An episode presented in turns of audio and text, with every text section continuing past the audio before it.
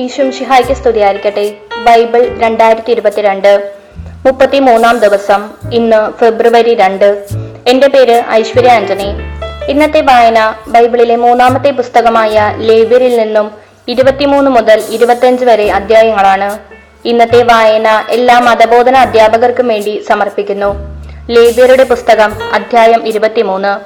തിരുനാളുകൾ. കർത്താവ് മോശയോട് അരുൾ ചെയ്തു. ഇസ്രായേൽ ജനത്തോട് പറയുക വിശുദ്ധ സമ്മേളനങ്ങൾ വിളിച്ചുകൂട്ടേണ്ട കർത്താവിന്റെ തിരുനാളുകൾ ഇവയാണ്. സാബത്ത് ആറു ദിവസം നിങ്ങൾ ജോലി ചെയ്യണം. ഏഴാം ദിവസം സമ്പൂർണ വിശ്രമത്തിനും വിശുദ്ധ സമ്മേളനത്തിനുമുള്ള സാബത്താണ്. അന്ന് നിങ്ങൾ ഒരു ജോലിയും ചെയ്യരുത്. നിങ്ങളുടെ സകല വാസസ്ഥലങ്ങളിലും കർത്താവിന്റെ സാപത്താണ് നിശ്ചിത കാലത്ത് നിങ്ങൾ പ്രഖ്യാപിക്കേണ്ട കർത്താവിന്റെ തിരുനാളുകൾ വിശുദ്ധ സമ്മേളനങ്ങൾ ഇവയാണ്. പെസഹ പുളിപ്പില്ലാത്ത അപ്പത്തിന്റെ തിരുനാൾ. ഒന്നാം മാസം പതിനാലാം ദിവസം വൈകുന്നേരം കർത്താവിന്റെ പെസഹായാണ്. ആ മാസം പതിനഞ്ചാം ദിവസം കർത്താവിനുള്ള പുളിപ്പില്ലാത്ത അപ്പത്തിന്റെ തിരുനാൾ. ഏഴ് ദിവസം നിങ്ങൾ പുളിപ്പില്ലാത്ത അപ്പം ഭക്ഷിക്കണം. ഒന്നാം ദിവസം നിങ്ങൾക്ക് വിശുദ്ധ സമ്മേളനത്തിനുള്ളതായിരിക്കണം. അന്ന് നിങ്ങൾ കഠിനാധ്വാനം ചെയ്യരുത്. ഏഴു ദിവസവും നിങ്ങൾ കർത്താവിന് ദഹനബലി അർപ്പിക്കണം. ഏഴാം ദിവസം വിശുദ്ധ സമ്മേളനം ഉണ്ടായിരിക്കണം നിങ്ങൾ കഠിനാധ്വാനം ചെയ്യരുത്. ആദ്യ ഫലങ്ങളുടെ തിരുനാൾ. കർത്താവ് മോശയോട് അരുൾ ചെയ്തു ഇസ്രായേൽ ജനത്തോട് പറയുക ഞാൻ നിങ്ങൾക്ക് തരാൻ പോകുന്ന ദേശത്ത് എത്തിച്ചേരുകയും അവിടെ നിങ്ങൾ വിളവെടുക്കുകയും ചെയ്യുമ്പോൾ കൊയ്ത്തിലെ ആദ്യഫലമായ കറ്റ പുരോഹിതന്റെ അടുക്കൽ കൊണ്ടുവരണം. നിങ്ങൾ കർത്താവിന് സ്വീകാര്യരാകാൻ വേണ്ടി ആ കറ്റ പുരോഹിതൻ അവിടുത്തെ മുൻപിൽ നീരാജനം ചെയ്യണം. സാപത്തിന്റെ പിറ്റേ ദിവസം അവൻ അത് ചെയ്യട്ടെ. കറ്റ കർത്താവിന് നീരാജനമായി അർപ്പിക്കുന്ന ദിവസം തന്നെ ഒരു വയസ്സുള്ള ഊനമറ്റ ഒരു മുട്ടാടിനെ നിങ്ങൾ അവിടത്തേക്ക് ദഹനബലിയായി സമർപ്പിക്കണം. അതോടൊപ്പമുള്ള ധാന്യബലി എണ്ണ ചേർത്ത പത്തിൽ രണ്ട് ഏഫ നേരിയ മാവായിരിക്കണം. അത് സൗരഭ്യമുള്ള ദഹനബലിയായി കർത്താവിന് അർപ്പിക്കണം. പാനീയബലിയായി നാലിലൊന്ന് ഹിൻ വീഞ്ഞും അർപ്പിക്കണം. നിങ്ങൾ ദൈവത്തിന് ഈ കാഴ്ച സമർപ്പിക്കുന്ന ദിവസം വരെ അപ്പമോ മലരോ കതിരോ ഭക്ഷിക്കരുത്. നിങ്ങളുടെ സകല വാസസ്ഥലങ്ങളിലും എന്നേക്കും തലമുറ തോറുമുള്ള ഒരു നിയമമാണിത്. ആഴ്ചകളുടെ തിരുനാൾ. സാപത്തിന്റെ പിറ്റേ ദിവസം മുതൽ അതായത് നീരാജനത്തിനായി കറ്റ കൊണ്ടുവന്ന ദിവസം മുതൽ ഏഴ് പൂർണമായ ആഴ്ചകൾ നിങ്ങൾ കണക്കാക്കണം. ഏഴാമത്തെ സാപത്തിന്റെ പിറ്റേ ദിവസം അതായത് അൻപതാം ദിവസം കർത്താവിന് പുതിയ ധാന്യങ്ങൾ കൊണ്ട് നിങ്ങൾ ധാന്യബലി അർപ്പിക്കണം. നീരാജനത്തിനായി നിങ്ങളുടെ വസതികളിൽ നിന്ന് പത്തിൽ രണ്ട് ഏഫ നീരിയ മാവ് കൊണ്ടുണ്ടാക്കിയ രണ്ട് അപ്പം കൊണ്ടുവരണം.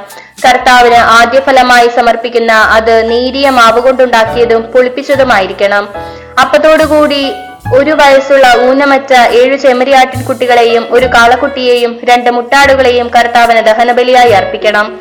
ധാന്യബലിയോടും പാനീയബലിയോടും കൂടിയ അത് കർത്താവിന് സൗരഭ്യദായകമായ ദഹനബലിയായിരിക്കും.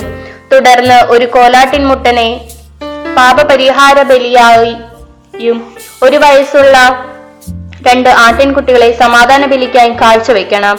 പുരോഹിതൻ അത് ആദ്യ ഫലങ്ങളുടെ അപ്പത്തോടും രണ്ട് ആട്ടിൻകുട്ടികളോടും കൂടെ നീരാജനമായി കർത്താവിന്റെ സന്നിധിയിൽ കാഴ്ചവെക്കണം.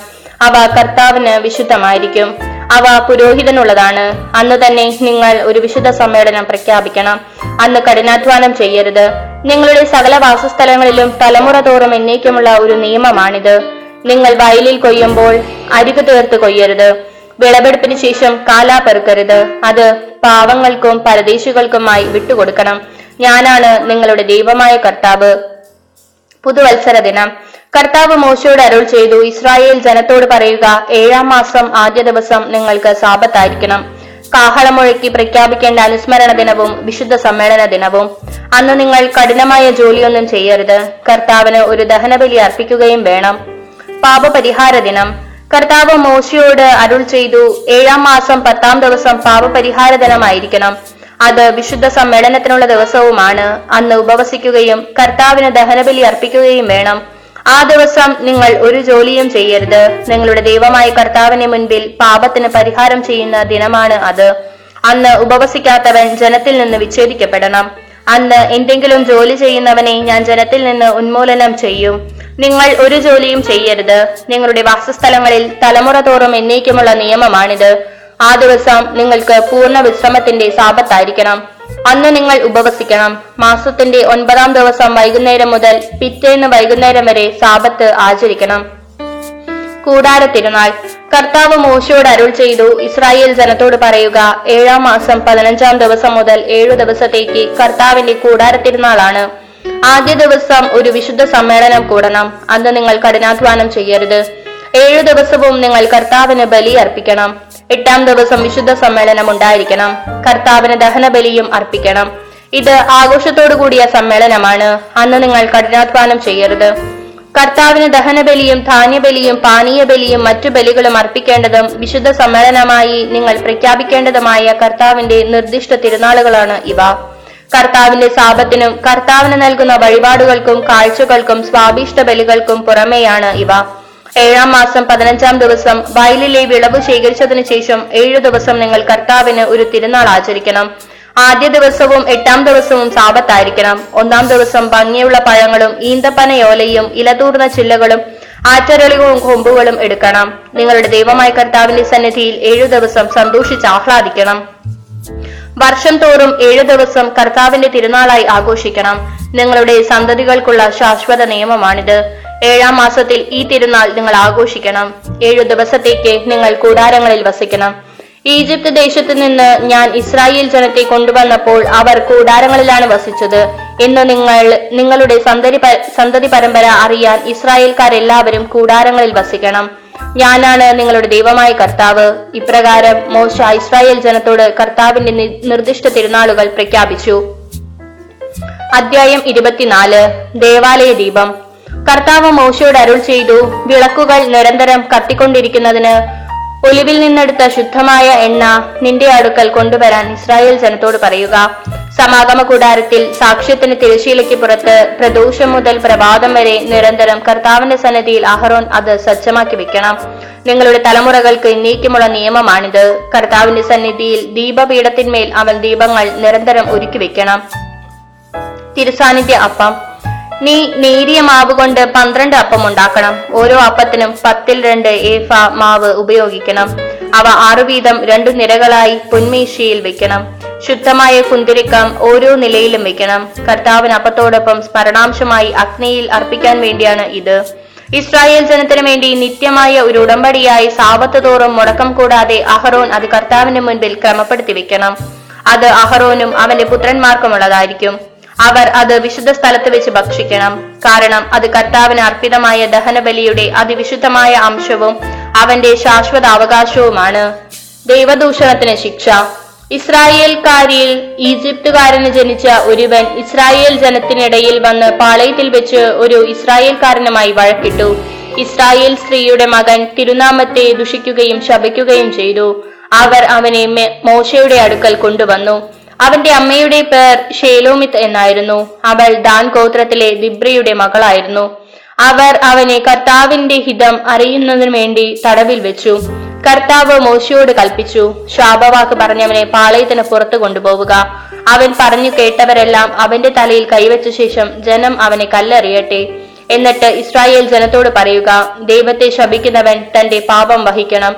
കർത്താവിന്റെ നാമം ദുഷിക്കുന്നവനെ കൊന്നുകളയണം. സമൂഹം മുഴുവനും അവനെ കല്ലെറിയണം. സ്വദേശിയോ വിദേശിയോ ആകട്ടെ കർത്താവിന്റെ നാമം ദൂഷിക്കുന്ന ഏവനും വധിക്കപ്പെടണം. പ്രതികാരത്തിന്റെ നിയമം. മനുഷ്യനെ കൊല്ലുന്നവൻ മരണശിക്ഷ അനുഭവിക്കണം. മൃഗത്തെ കൊല്ലുന്നവൻ പകരം മൃഗത്തെ കൊടുക്കണം. ജീവന് പകരം ജീവൻ. അയ്യൽക്കാരനെ അംഗഭംഗപ്പെടുത്തുന്നവനോട് അത് തന്നെ ചെയ്യണം. ഒടുവിന് ഒടിവും കണ്ണിന് കണ്ണും പല്ലിന് പല്ലും പകരം കൊടുക്കണം. മറ്റൊരുവനെ അംഗഭംഗപ്പെടുത്തിയതുപോലെ അവനെയും അംഗഭംഗപ്പെടുത്തണം. മൃഗത്തെ കൊല്ലുന്നവൻ പകരം മൃഗത്തെ കൊടുക്കണം. എന്നാൽ മനുഷ്യനെ കൊല്ലുന്നവനെ കൊന്നുകളയണം. സ്വദേശിക്കും വിദേശിക്കും ഒരേ നിയമം തന്നെ. ഞാനാണ് നിങ്ങളുടെ ദൈവമായ കർത്താവ്. ദൈവദൂഷണം പറഞ്ഞവനെ പാളയത്തിന് പുറത്തു കൊണ്ടുപോയി കല്ലെറിയണമെന്ന് മോശ ഇസ്രായേൽ ജനത്തോട് പറഞ്ഞു. മോശയോട് കർത്താവ് കൽപ്പിച്ചതുപോലെ ഇസ്രായേൽ ജനം പ്രവർത്തിച്ചു. അധ്യായം ഇരുപത്തിയഞ്ച് സാപത്ത് വർഷം. കർത്താവ് സീനായ് മലയിൽ വെച്ച് മോശയോട് അരുൾ ചെയ്തു. ഇസ്രായേൽ ജനത്തോട് പറയുക ഞാൻ നിങ്ങൾക്ക് തരാൻ പോകുന്ന ദേശത്ത് നിങ്ങൾ പ്രവേശിക്കുമ്പോൾ ആ ദേശം കർത്താവിനൊരു സാപത്ത് ആചരിക്കണം. ആറു വർഷം നീ നിന്റെ നിലം വിതയ്ക്കുകയും മുന്തിരിവള്ളി വെട്ടിയൊരുക്കി ഫലമെടുക്കുകയും ചെയ്യുക. എന്നാൽ ഏഴാം വർഷം ദേശത്തിന് വിശ്രമത്തിനുള്ള കർത്താവിന്റെ സാപത്തായിരിക്കും. ആ വർഷം നിലം വിതയ്ക്കുകയോ മുന്തിരിവള്ളി മുറിക്കുകയോ ചെയ്യരുത്. താനെ മുളച്ചു വിളയുന്നവ നിങ്ങൾ കൊയ്യരുത്. വള്ളികൾ മുറിക്കാത്ത മുന്തിരിത്തോട്ടത്തിലെ പഴം പറിക്കുകയും അരുത്. കാരണം അത് ദേശത്തിന്റെ വിശ്രമ വർഷമാണ് ദേശത്തിന്റെ സാപത്ത് നിങ്ങൾക്ക് ഭക്ഷണം പ്രദാനം ചെയ്യും. നിനക്കും നിന്റെ ദാസനും ദാസിക്കും കൂലിക്കാരനും നിന്നോടുകൂടെ വസിക്കുന്ന പരദേശിക്കും. നിന്റെ കന്നുകാലികൾക്കും നിന്റെ ദേശത്തെ മൃഗങ്ങൾക്കും അതിന്റെ ഫലങ്ങൾ ആഹാരമായിരിക്കും. ജൂബിലി വർഷം. വർഷങ്ങളുടെ ഏഴാം സാപത്തുകൾ എണ്ണുക. ഏഴു പ്രാവശ്യം ഏഴു വർഷങ്ങൾ. വർഷങ്ങളുടെ ഏഴു സാപത്തുകളുടെ ദൈർഘ്യം നാൽപ്പത്തിയൊൻപത് വർഷങ്ങൾ. ഏഴാം മാസം പതിനഞ്ചാം ദിവസം നിങ്ങൾ എല്ലായിടത്തും കാഹളം മുഴക്കുവിൻ. പാപപരിഹാര ദിനമായ അന്ന് ദേശം മുഴുവൻ കാഹളം മുഴക്കണം. അൻപതാം വർഷം നീ വിശുദ്ധനായിരിക്കണം. ദേശവാസികൾക്കെല്ലാം സ്വാതന്ത്ര്യം പ്രഖ്യാപിക്കണം. അത് നിങ്ങൾക്ക് ജൂബിലി വർഷമായിരിക്കും. ഓരോരുത്തർക്കും തങ്ങളുടെ സ്വത്ത് തിരികെ ലഭിക്കണം. ഓരോരുത്തർക്കും തങ്ങളുടെ കുടുംബത്തിലേക്ക് മടങ്ങിപ്പോകട്ടെ. അൻപതാം വർഷം നിങ്ങൾക്ക് ജൂബിലി വർഷമായിരിക്കണം. ആ വർഷം വിതയ്ക്കുകയോ ഭൂമിയിൽ താനെ വളരുന്നവ കൊയ്യുകയോ മുറിക്കാത്ത മുന്തിരിവള്ളികളിലെ ഫലങ്ങൾ ശേഖരിക്കുകയോ അരുത്. എന്തെന്നാൽ അത് ജൂബിലി വർഷമാണ്. അത് നിങ്ങൾക്ക് വിശുദ്ധമായിരിക്കണം. വയലിൽ നിന്ന് കിട്ടുന്നവ മാത്രം നിങ്ങൾക്ക് ഭക്ഷിക്കാം. ജൂബിലിയുടെ ഈ വർഷത്തിൽ ഓരോരുത്തരും തങ്ങളുടെ അവകാശ സ്ഥലത്തേക്ക് തിരികെ പോകണം. നിന്റെ അയൽക്കാരന് എന്തെങ്കിലും വിൽക്കുകയോ അവനിൽ നിന്ന് എന്തെങ്കിലും വാങ്ങുകയോ ചെയ്യുമ്പോൾ നിങ്ങൾ പരസ്പരം ഞെരുക്കരുത്. അടുത്ത ജൂബിലി വരെയുള്ള വർഷങ്ങളുടെ കണക്കനുസരിച്ച് അയൽക്കാരനിൽ നിന്ന് നീ വാങ്ങണം. വിളവിന്റെ വർഷങ്ങളുടെ കണക്കനുസരിച്ച് അവൻ നിനക്ക് വിൽക്കട്ടെ. വർഷങ്ങൾ കൂടിയിരുന്നാൽ വില വർദ്ധിപ്പിക്കണം. കുറഞ്ഞിരുന്നാൽ വില കുറയ്ക്കണം. എന്തെന്നാൽ വിളവിന്റെ വർഷങ്ങളുടെ എണ്ണമനുസരിച്ചാണ് അവൻ നിനക്ക് വിൽക്കുന്നത്. നിങ്ങൾ പരസ്പരം ഞെരുക്കരുത്. ദൈവത്തെ ഭയപ്പെടണം. ഞാനാണ് നിങ്ങളുടെ ദൈവമായ കർത്താവ്. നിങ്ങൾ എന്റെ നിയമങ്ങളും കൽപ്പനകളും അനുസരിക്കുകയും അനുഷ്ഠിക്കുകയും ചെയ്യുക. എങ്കിൽ ദേശത്ത് നിങ്ങൾ സുരക്ഷിതരായിരിക്കും. ഭൂമി അതിന്റെ ഫലം നൽകും. നിങ്ങൾ തൃപ്തിയാവോളം ഭക്ഷിച്ച് സുരക്ഷിതരായി വസിക്കും. ഞങ്ങൾ ഏഴാം വർഷം വിതയ്ക്കുകയും വിളവെടുക്കുകയും ചെയ്യുന്നില്ലെങ്കിൽ എന്ത് ഭക്ഷിക്കും എന്ന് നിങ്ങൾ ചോദിച്ചേക്കാം. ആറാം വർഷം എന്റെ അനുഗ്രഹം ഞാൻ നിങ്ങളുടെ മേൽ ചൊരിയും. മൂന്ന് വർഷത്തേക്കുള്ള വിളവ് അത് നിങ്ങൾക്ക് പ്രദാനം ചെയ്യും. എട്ടാം വർഷം നിങ്ങൾ വിതയ്ക്കുകയും ഒമ്പതാം വർഷം വരെ പഴയ ഫലങ്ങളിൽ നിന്ന് ഭക്ഷിക്കുകയും ചെയ്യുക. അതിന്റെ ഫലം ലഭിക്കുന്നത് വരെ പഴയതിൽ നിന്ന് ഭക്ഷിക്കുക. വീണ്ടെടുപ്പ് നിയമം. നിങ്ങൾ ഭൂമി എന്നേക്കുമായി വിൽക്കരുത് എന്തെന്നാൽ ഭൂമി എന്റേതാണ്. നിങ്ങൾ പരദേശികളും കുടിക്കിടപ്പുകാരുമാണ്. നീ സ്വന്തമാക്കുന്ന ദേശത്ത് ഭൂമി വീണ്ടെടുക്കുവാനുള്ള അവകാശം ഉണ്ടായിരിക്കണം. നിന്റെ സഹോദരൻ ദരിദ്രനായി തീർന്ന് തന്റെ അവകാശത്തിൽ ഒരു ഭാഗം വിറ്റാൽ അടുത്ത ശ്വാസക്കാരൻ അത് വീണ്ടെടുക്കണം. എന്നാൽ വീണ്ടെടുക്കാൻ അവന് ആരുമില്ലാതിരിക്കുകയും പിന്നീട് സമ്പന്നനായി വീണ്ടെടുക്കാൻ അവന് കഴിവുണ്ടാവുകയും ചെയ്താൽ അത് വിറ്റതിന് ശേഷമുള്ള വർഷങ്ങൾ കണക്കാക്കി വാങ്ങിയവന് അധിക തുക- നൽകി തിരികെ കൊടുത്ത് അവന് തന്റെ അവകാശ വസ്തു വീണ്ടെടുക്കാം. എന്നാൽ അത് വീണ്ടെടുക്കാൻ അവന് കഴിവില്ലെങ്കിൽ വിറ്റുപോയ വസ്തു വാങ്ങിയവന്റെ കൈവശം ജൂബിലി വർഷം വരെ ഇരിക്കട്ടെ. ജൂബിലി വർഷം അവൻ അതിൽ നിന്ന് ഒഴിഞ്ഞു കൊടുക്കുകയും ഉടമസ്ഥൻ തന്റെ അവകാശത്തിലേക്ക് മടങ്ങി വരികയും ചെയ്യട്ടെ. മതിലുകളാൽ ചുറ്റപ്പെട്ട പട്ടണത്തിനുള്ള തന്റെ വീട് ഒരാൾ വിറ്റാൽ ഒരു വർഷത്തിനകം തിരിച്ചെടുക്കാം. വീണ്ടെടുക്കാൻ ഒരു വർഷം വരെ സാവകാശമുണ്ട്. ഒരു വർഷത്തിനകം വീണ്ടെടുക്കുന്നില്ലെങ്കിൽ മതിലുകളാൽ ചുറ്റപ്പെട്ട പട്ടണത്തിലുള്ള വീട് വാങ്ങിയവനും അവന്റെ സന്തതികൾക്കും എന്നേക്കുമുള്ള അവകാശമായിരിക്കും. ജൂബിലി വർഷത്തിൽ അത് ഒഴിഞ്ഞു കൊടുക്കേണ്ടതില്ല. എന്നാൽ ചുറ്റും മതിലുകളില്ലാതെ ഗ്രാമങ്ങളിലെ വീടുകൾ നിലകൾ പോലെ കണക്കാക്കപ്പെടും. ജൂബിലി വർഷത്തിൽ അവ വീണ്ടു കൊള്ളുകയോ മോചിപ്പിച്ചു കൊടുക്കുകയോ ആവാം. എന്നാൽ ലേവ്യർക്ക് തങ്ങളുടെ പട്ടണങ്ങളും അവിടം തങ്ങൾക്ക് അവകാശമായ വീടുകളും എപ്പോൾ വേണമെങ്കിലും വീണ്ടെടുക്കാം. ലേബ്യറിലാണെങ്കിലും അത് വീണ്ടെടുക്കുന്നില്ലെങ്കിൽ വാങ്ങിയവൻ ജൂബിലി വത്സരത്തിൽ വീട് ഒഴിഞ്ഞു കൊടുക്കണം. ലേബ്യരുടെ പട്ടണത്തിലുള്ള ഭവനങ്ങൾ ഇസ്രായേൽ ജനത്തിനിടയിൽ അവർക്കുള്ള അവകാശമാണ്. അവരുടെ പട്ടണത്തിന് ചുറ്റുമുള്ള വയലുകൾ വിൽക്കരുത്. അത് അവരുടെ ശാശ്വത അവകാശമാണ്.